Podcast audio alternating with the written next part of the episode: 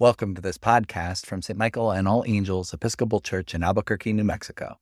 We hope you consider hitting like or subscribe. We hope you will share this audio with your friends and neighbors. Help others know about our inclusive, theologically progressive community of faith. If you'd like to support our ministries, you can make a gift at stmichaelsabq.org. Gracious God, let these words be more than words. Give us the Spirit of Jesus. Amen. Please be seated. It was about a year or two into dating Ellis, my husband, that I discovered my favorite role in a wedding. I've spent a number of times, a number of weddings as a groomsman. And at that point, when Ellis and I were dating, I was a priest, a very new priest, but I'd celebrated a number of weddings. I'd been the officiant for a number of weddings. But I discovered the first time that Ellis and I went to a wedding of one of his friends from college that my favorite role is to be Ellis Anderson's date. and it's because the pressure is off. All I have to do is be sort of vaguely charming and funny and helpful, but I don't have any real responsibilities. It's great. We were on our way to the wedding, in Chicago, and we were driving through the city, and I remember we were stopped at a red light. And it, Chicago is an old city with funny streets, and so this street didn't go through. There was a business right in front of it, in one of those old Chicago buildings, lots of brick and small little storefront. And it was a clinic. And on the clinic had the name Resurrection Healthcare. And I thought, well, that's setting the bar a little high. Today we find Jesus at work healing. And Jesus' healing ministry is not without stickiness. It's, it's sort of a tricky question for Christians. Because if Jesus had come primarily as a healer, there would probably still be a Jesus hospital network based in Capernaum, right? But that's not where Jesus leaves us today. And, and, this story in particular is not without its problems. I saw a number of eyebrows go up when Jesus raised up Simon's mother in law and immediately she began serving them.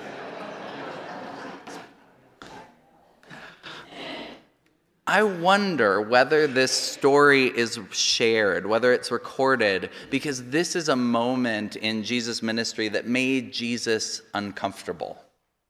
I wonder, I found myself as I thought about this story this week wondering whether Jesus had this moment in mind when a woman got up and began to serve. When he spoke with Mary and Martha, and he had to tell Martha not to worry about her sister not helping with the dishes, not helping in the kitchen, she was at the feet of the rabbi and she had chosen the better part. I wonder whether Jesus was uncomfortable in this moment because the crowd of need was pressing in and he didn't have time to stop Simon, to stop his mother in law and say, No, I didn't come so that she might immediately get up and serve us. My healing is not about restoring the social order, but flipping it on its head. But it was a busy moment that Jesus found himself in.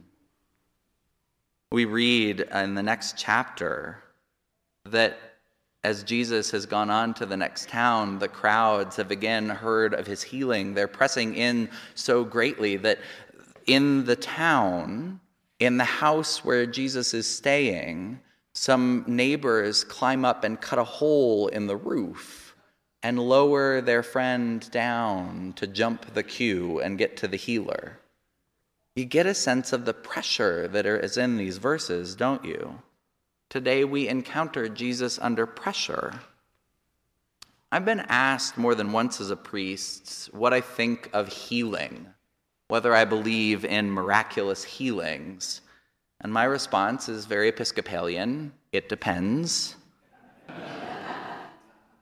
If by do you believe in miraculous healing, you are asking whether I think that you should swear off modern medicine, come here to church and receive a prayer instead of state of the art medical care, then no. I absolutely do not believe in that sort of anti science idea of faith. But if you ask the question, wondering, wondering whether I think prayer can have a benefit, I say just as firmly, yes. Prayer may not change a diagnosis, but prayer can still bring healing, especially when we find prayers that aren't attached to particular outcomes. Often, the best prayer we can pray for a sick person is just to show up to hold somebody's hand or to assure them that you'll feed their cat while they're in the hospital.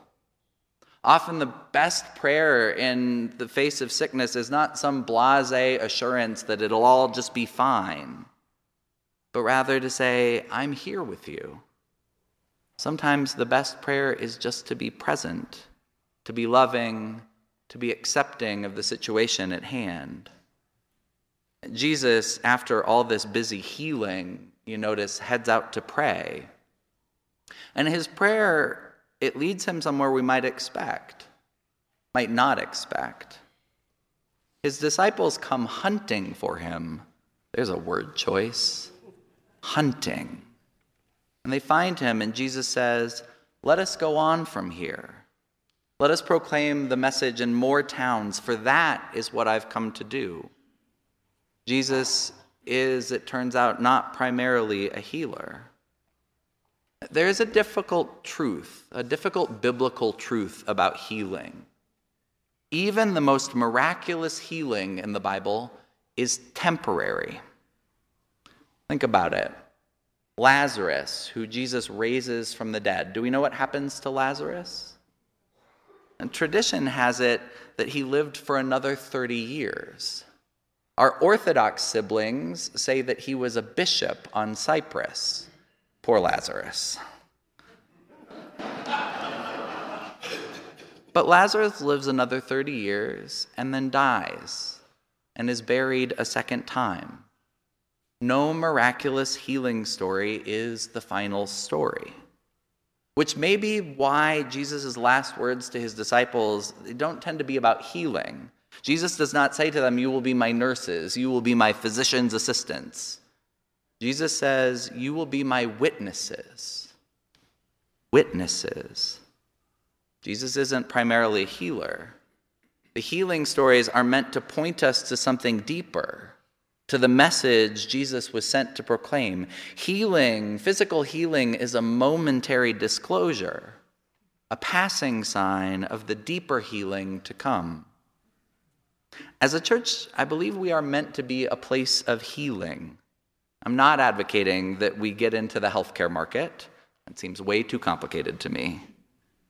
But even without a clinic, as a church, I believe that we are meant to be a place that helps heal the wounds of our society, of, of our religion, we're meant to be a place where people who are divided from one another by age or income, by politics, by race, gender, sexual orientation, and where they can come together, can find common ground. We're meant to hold small groups, Bible studies, prayer groups, intentional communities where we share life with those with whom we might not easily share space outside the church context. We are a community of practice we come to practice this sort of healing. We come together to practice loving one another across all that divides. We come to break bread together even when we disagree with one another. We share peace even with those with whom we struggle. We come together to practice healing so that out in our workplaces, out in our schools, out in our communities, our streets, we can reach across divisions with hope we can reach out to those we struggle to love. We can reach out to those who are disenfranchised, demonized, or forgotten. We come to practice a healing that has the power to transform not just our lives, but the whole of the community. And Jesus came not primarily to heal bodies, but to heal the whole of society. He came to heal by proclaiming a message of subversive hope. We, as Christians, are primarily a people of hope.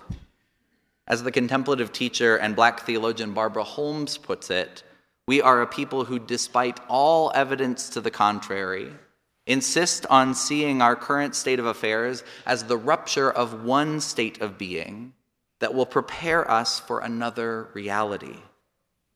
In a world of bitter division, those divisions are only going to get starker this year. We proclaim hope hope that people can come together for the common good. In a world of warring factions and opportunistic politicians, hope that we can set aside egos and agendas and really listen to one another. In the face of climate disaster, hope that we might come together to learn to live sustainably on this planet. We are a people of hope that even though all of us one day will likely face illness, will surely face death, that death does not have the final word.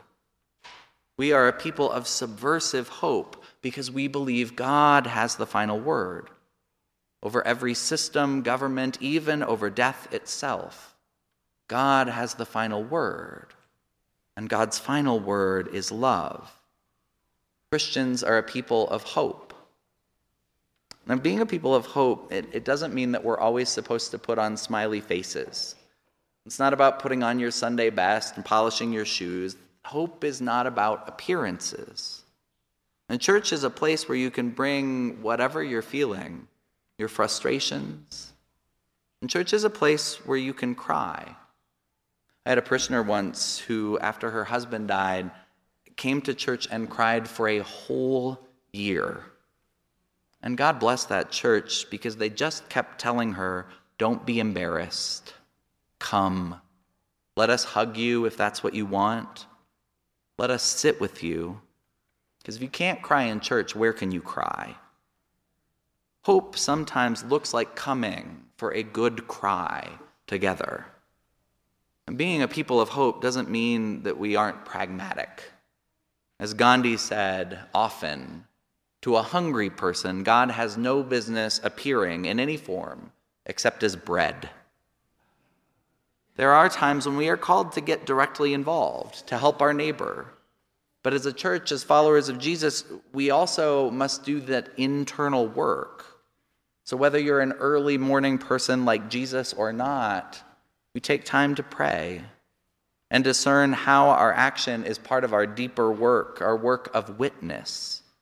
We witness that subversive hope we call the gospel, the good news that all suffering is temporary, that God's love will heal. It's hard sometimes to hold this perspective, isn't it? At least for me, I like to be involved in the action. I like to be a fixer. I like practical solutions.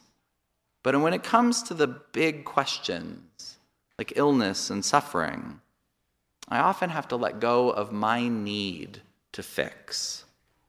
I have to slow down and focus on the relationships. Because only when our work connects us deeply to one another, to God, and to Christ's world changing message of hope can we dare to call it Christian. The resurrection, I maintain, is a high bar for a healthcare company, but not for a church. We believe Christ overcame the worst of human suffering, the worst that people can do to one another. The re- resurrection tells us, as Desmond Tutu put it, that goodness is stronger than evil, love is stronger than hate, life is stronger than death, even in a world where that doesn't always appear to be the case. We are a resurrection people, looking for ways to witness to the hope that we have been given. We are a resurrection people, holding on to that hope despite all the pain and suffering in our world, despite all we face in our lives. We are bound together. We go on together because our primary work is to be witnesses of a deeper hope. Amen.